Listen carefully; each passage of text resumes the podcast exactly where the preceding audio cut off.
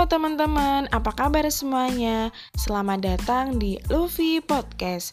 Ada pepatah, tak kenal maka tak sayang. Kenalin, aku Nevi. Di podcast kali ini, aku bakalan sharing-sharing tentang pengalaman, cerita lucu, atau mungkin tentang motivasi. Penasaran kan kelanjutan ceritanya? Stay tune teman-teman. See you!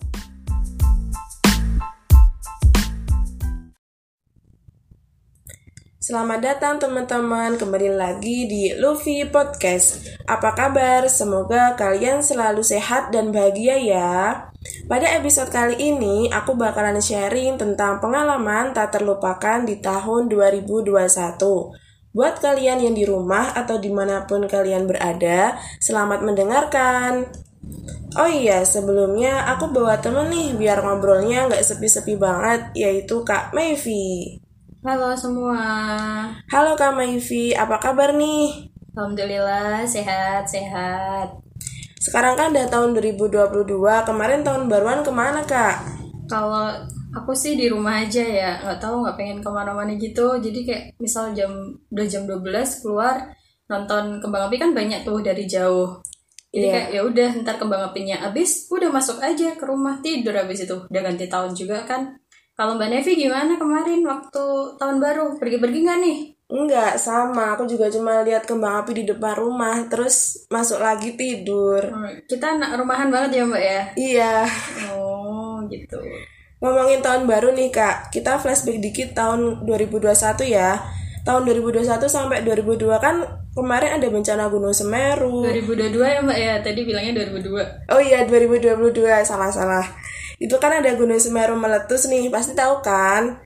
Dan sampai sekarang tuh juga ada rumor eh, varian COVID baru ya Omicron. Nah, sebelum mulai inti podcast, eh, aku ada berita tentang Gunung Semeru coba kita dengerin dulu ya. Oke.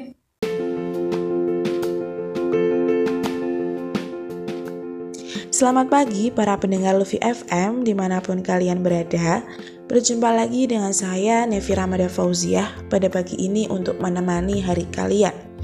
Saat ini pandemi masih berlangsung ya, maka dari itu jangan lupa untuk tetap memakai masker dan selalu cuci tangan. Pendengar, sebagaimana dilansir dari daerah.sindonews.com, sejumlah informasi aktual dan terkini telah kami siapkan untuk Anda pada pagi hari ini. E, di antaranya, pengungsi bencana erupsi Gunung Semeru Lumajang, Jawa Timur, meletus pada 4 Desember 2021 yang sekarang masih tinggal di barak pengungsian. Bantuan dari beberapa pihak, terutama pemerintah, sangat dibutuhkan. Salah satunya barang yang dibutuhkan pengungsi adalah selimut.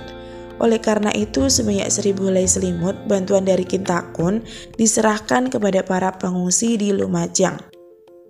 Bantuan selimut disalurkan melalui Badan Penanggulangan Bencana Daerah Kabupaten Lumajang. Bantuan juga didistribusikan ke semua posko pengungsian yang terdampak dari erupsi Gunung Semeru, di antaranya Kecamatan Candipuro dan Pronojiwo.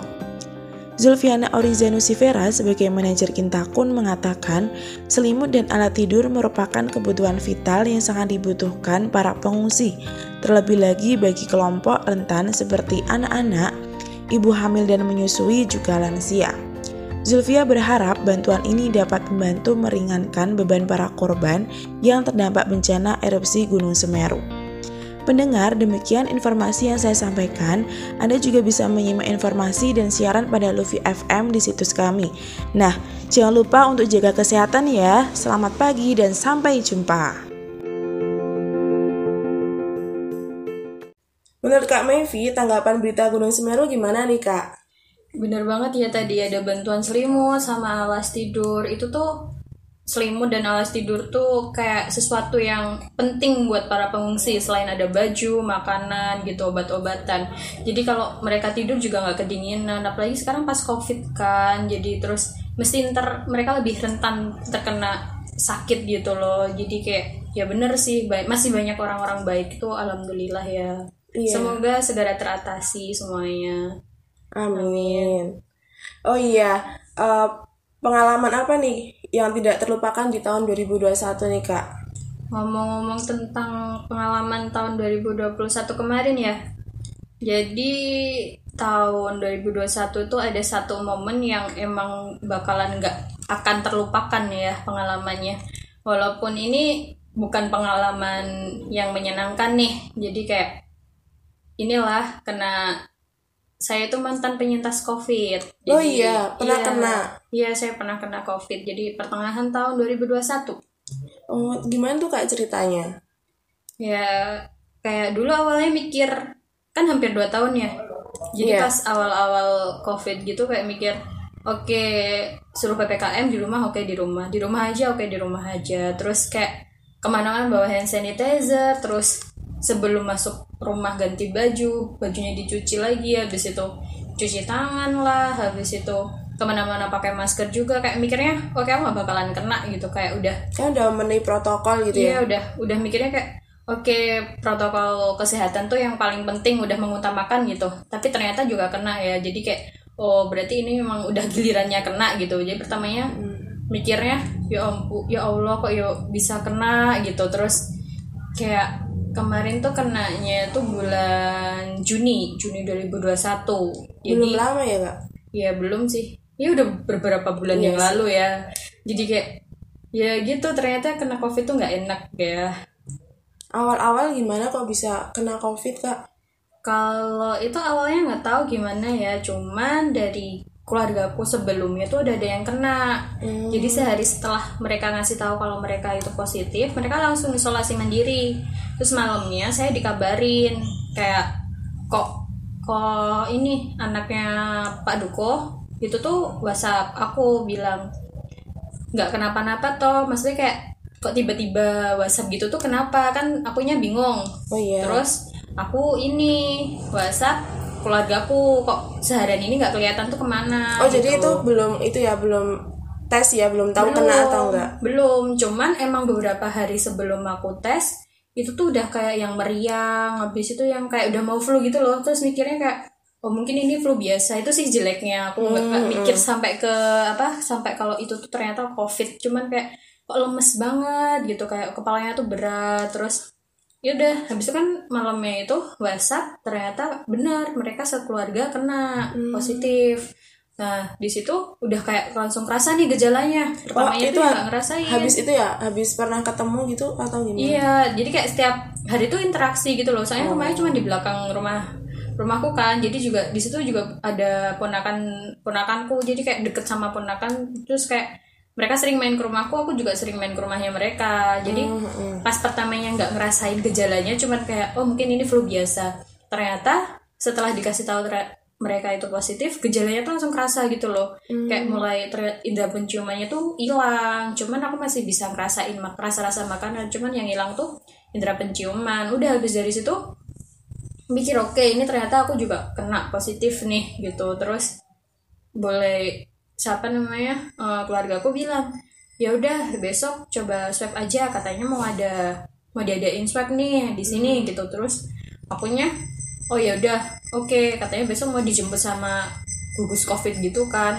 Iya. ternyata pas besoknya kok nggak dijemput-jemput. Terus itu posisi aku di rumah itu udah emang udah isolasi di kamar. Cuman kan sehari sebelum aku isolasi itu kan aku juga interaksi sama ibuku terus aku main sama adekku gitu. Iya. jadi kayak nggak enak gitu loh. Ini kalau nggak segera dijemput atau nggak segera ditangani sama gugusnya takutnya nanti udah nyebar. Iya ah. udah nyebar kan nggak nggak ini kan nggak enak banget gitu. Terus ya udah akhirnya keluargaku waktu udah jam sebelasan apa ya, jam berapa ya udah siang gitu. Ini WhatsApp udah udah tak kamu periksa sendiri aja daripada kamu nungguin nggak dijemput-jemput kan nggak diperiksa-periksa gitu. Kasihan yang di rumah gitu ya udah aku habis itu udah oke. Aku periksa terus yang pertamanya nggak tahu nih periksanya harus ke mana. Ternyata emang banyak yang deket cuman pas itu aku disuruhnya di daerah Kalasan apa ya. Jadi kayak jauh banget gitu dari rumah. Jadi kayak udah itu semalaman nggak tidur kayak Mikirin udah, ya? iya udah kepikiran kayak kok ya bisa kena kok ya ini kok ya kok kayak cuman kok aku kok aku gitu loh. Oh, iya. kayak di, jalan tuh udah kayak yang pusing banget terus kayak yang udah sesek gitu loh tau lah Hmm. kayak misal orang asma gitu kan seseknya tapi beda sama kayak orang asma ya ini kayak Oh, aku iya. nggak ada riwayat asma nggak ada riwayat penyakit yang lain lah gitu pernafasan gitu tuh enggak tapi di selama di jalan mau ke rumah sakit tuh kayak yang sesek banget kayak takutnya tuh kok nggak takut nggak nyampe rumah sakitnya gitu kayak ya udahlah pokoknya udah nyampe sana ternyata pas istirahat jadi masih nungguin.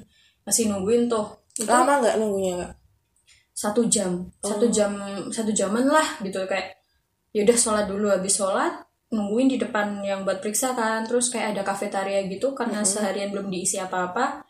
Nggak ada roti juga pas di situ. Kayak ya ampun sial banget ya gitu. Terus iya. ya udahlah beli pokari aja lah buat nambah cairan ya. Soalnya kan Hmm. belum keminum Apa pun, apa-apa gitu.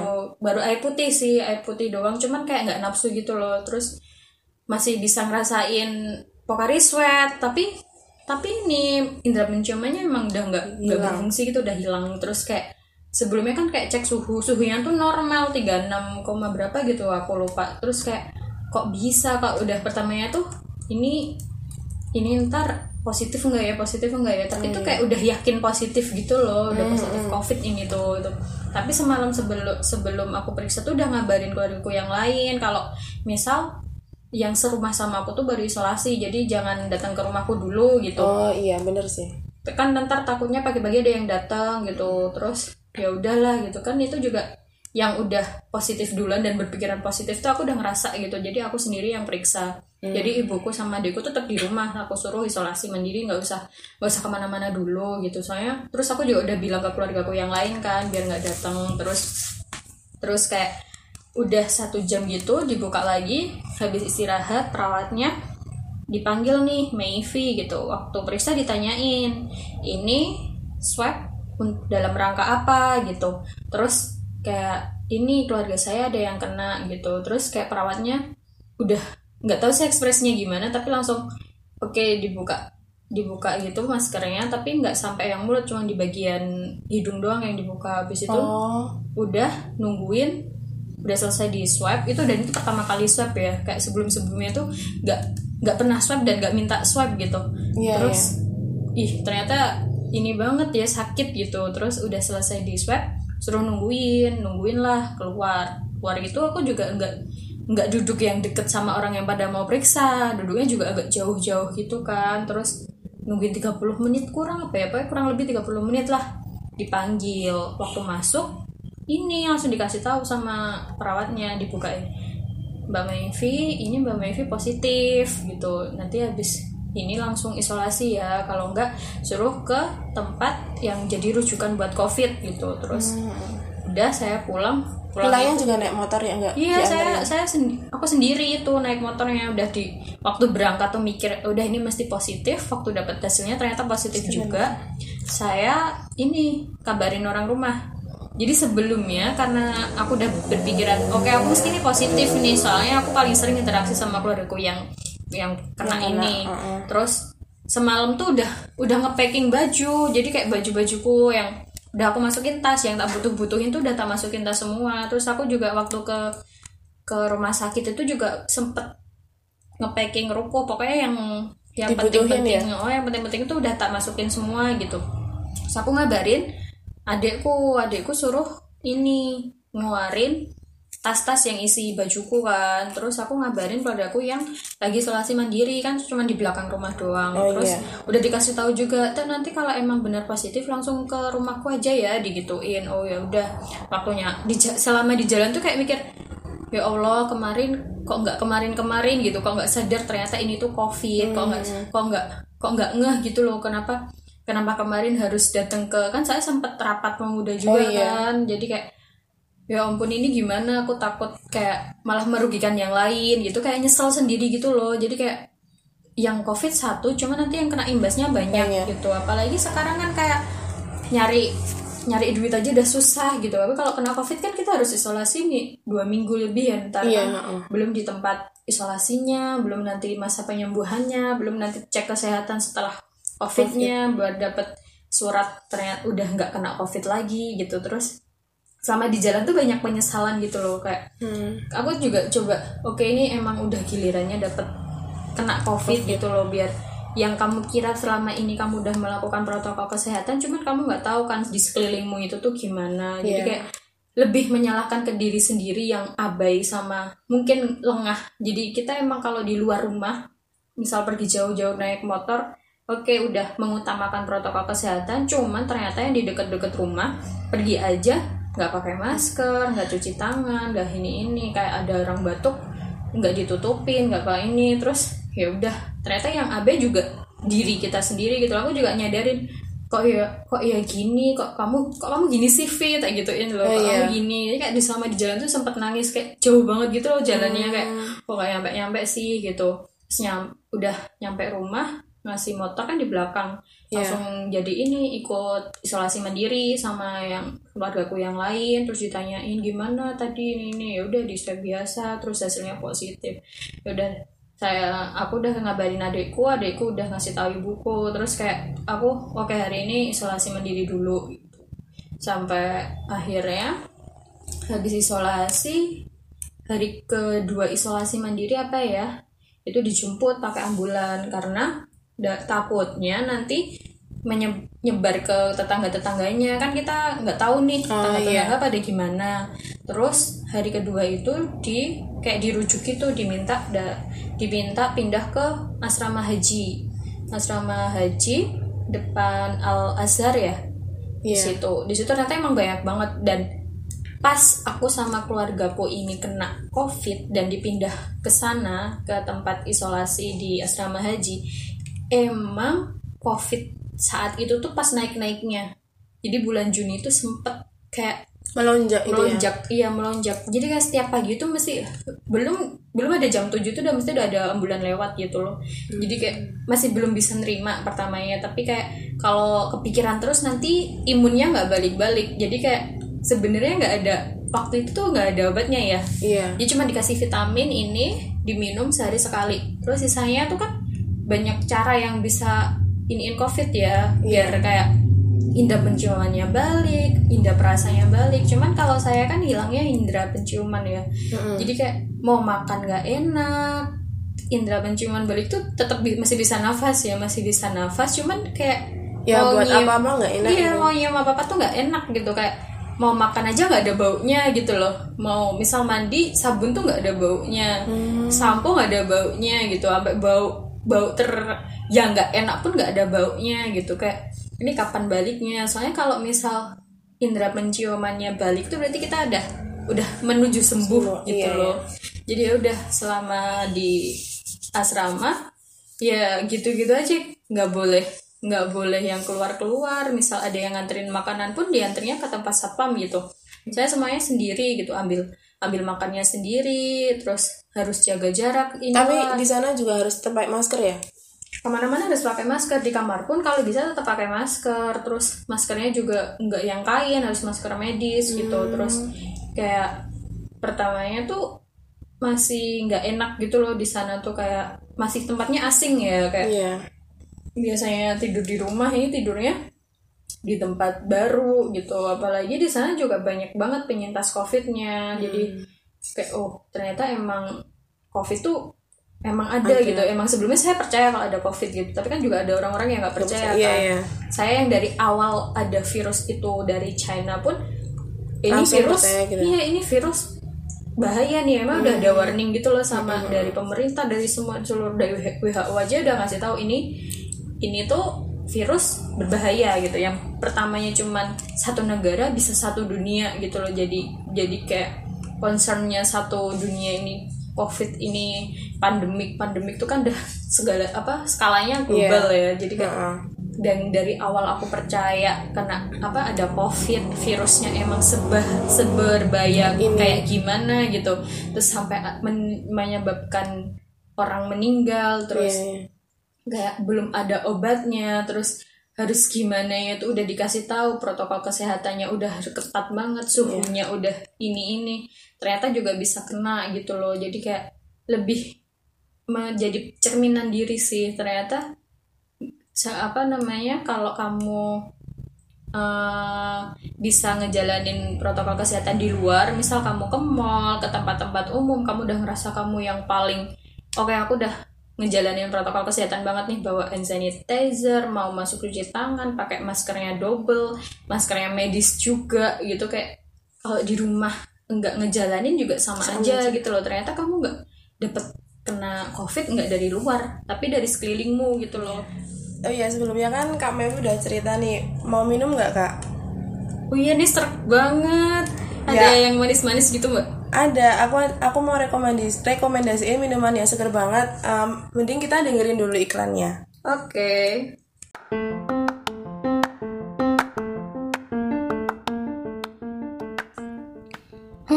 Banyak kegiatan gini, tambah cuaca panas. Pengen minum yang seger-seger ya. Kamu biasanya minum apa kalau panas gini? Nah ini dia nih, kamu harus minum teh pucuk harum produk minuman teh dari Mayora.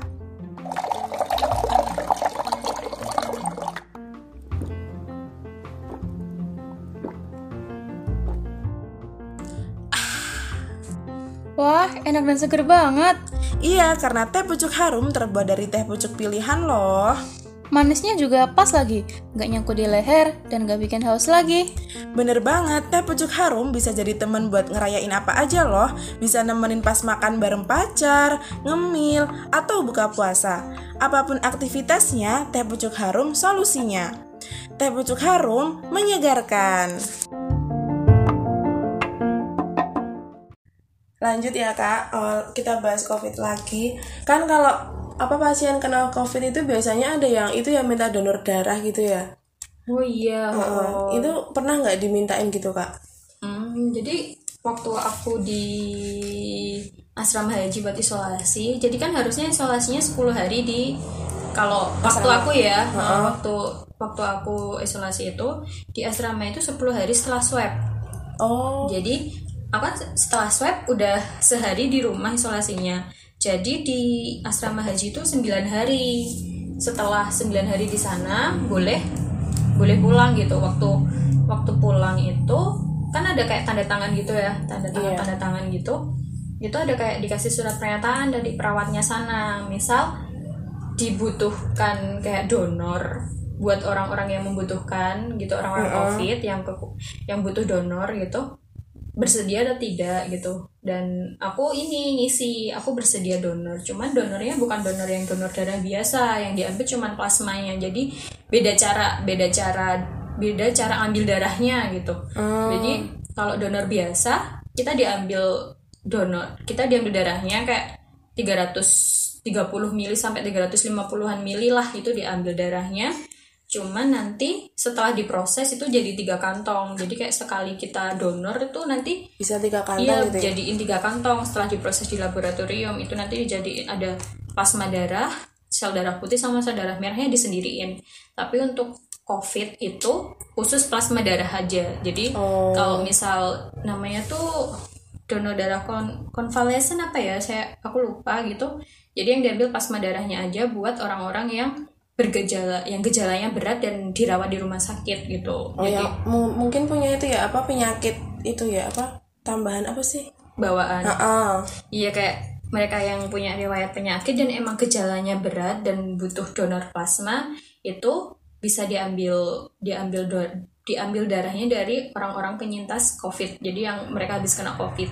Tapi harus ada jedanya kayak dua minggu gitu baru bisa donor darah COVID. Apa yang untuk penyintas COVID itu kayak kamu tuh bisa berbuat atau kamu tuh bisa bermanfaat untuk orang lain gitu. Iya. Jadi ya itulah ayo Mbak Nevi donor ya kalau udah berani ya. Iya, semoga. Harus pokoknya harus Atau coba. teman-teman juga boleh donor Ya, itu ayo buatan yang baik. teman-teman. Oh, itu perbuatan yang mulia, sangat iya. mulia gitu. Ya. Gitu sih, Mbak. Oh iya, ini aku ada cerita nih temenku juga pernah kena covid nih kak. Oh, yang masih Covid tadi ya? Iya. Oh, oh. Aku gimana bacain ya. ceritanya? Oke. Saat itu mas saya dan adik saya terdeteksi positif COVID-19 dan belum tersedia tempat khusus untuk karantina. Maka sementara mereka karantina di rumah dan saya dan bapak saya juga merawat sebisa mungkin karena kan karantinanya di rumah ya kak. Lalu selama 2-3 hari merawat mereka di rumah, tiba-tiba badan saya juga ngerasain lemas dan panas dingin. Lalu setelah itu terdapat tes massal di RT saya, saya pun mengikuti tes tersebut. Setelah, setelah hasil tes keluar, nama saya muncul di daftar yang positif COVID dan besoknya saya diantar ke tempat karantina tersebut. Di tempat karantina, saya juga mendapatkan fasilitas berupa kamar, kamar mandi dalam, makan tiga kali sehari dan diberikan juga vitamin dan obat-obat yang dibutuhkan. Setelah saya karantina selama dua hari, tiba-tiba indera penciuman saya hilang. Hal tersebut terjadi setelah selama empat hari setelah tujuh hari karantina. Akhirnya saya diperbolehkan pulang dan diminta untuk stay at home selama dua hari lagi. Setelah kejadian tersebut, saya keluar rumah apabila perlu saya menjadi lebih berhati-hati saat keluar rumah dan lebih tertib saat melaksanakan protokol kesehatan anjuran pemerintah. Nah, itu tadi cerita dari teman saya. Gimana menurut Kak Mevi? Kayaknya sama sama kayak ceritanya Kak Mevi ya? Iya sama, jadi kayak secepat itu gitu loh virusnya, Iya, virusnya. tuh, Se- secepat itu virus itu tuh eh, menyerang tubuh. Apalagi virus nggak kenal usia, nggak kenal kamu siapa, nggak kenal kamu kaya atau miskin gitu kan. Jadi Iya. kayak pinter-pinternya kita buat menjalankan protokol kesehatan, Kesehatan. gitu.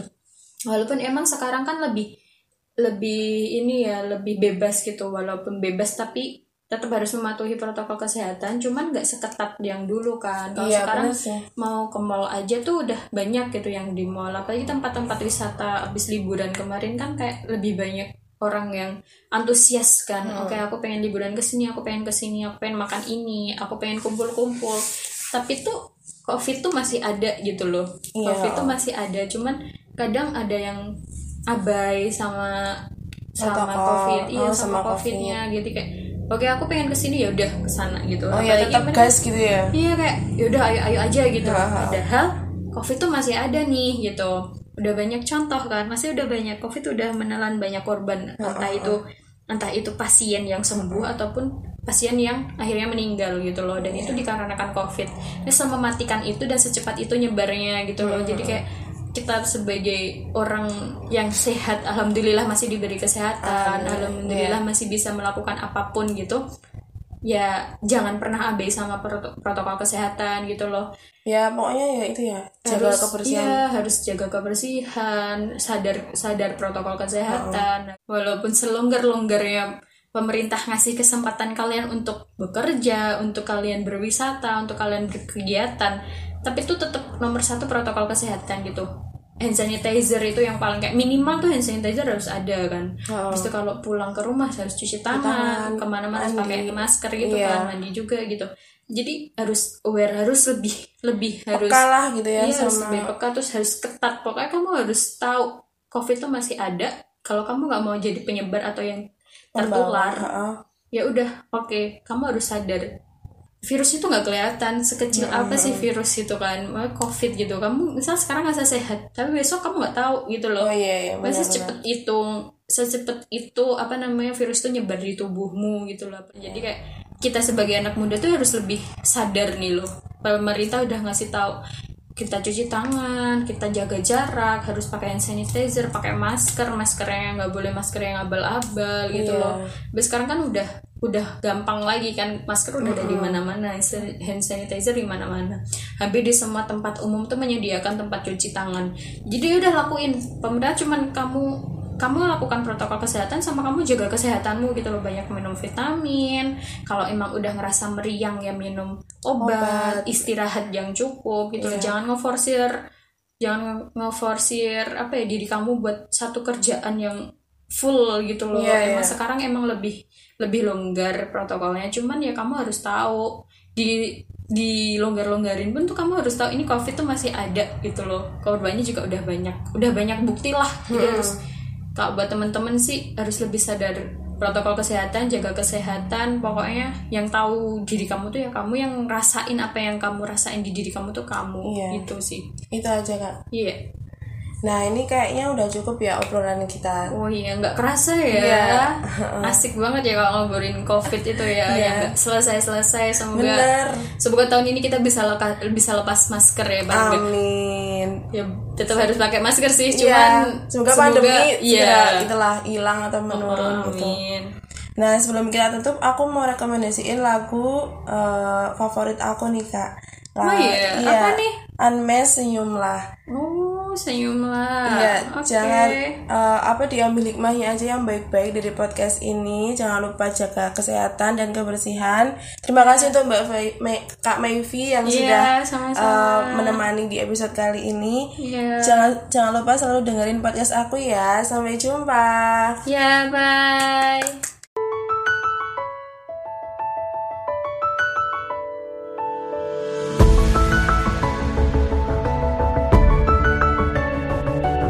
Bila banyak masalah hidupmu Ku harap dirimu tak usah mengeluh. Percaya dan yakinkan dirimu Kau bisa mengubah keluh jadi senyum. Tak ada satupun manusia Yang tak pernah disinggahi masalah. Mungkin inilah cara yang kuasa Untuk jadikanmu lebih dari dewasa. Senyumlah syukuri hidupmu. Tunjukkan pada dunia bahwa kau mampu. Masih banyak yang lebih susah hidupnya Senyumlah syukuri hidupmu.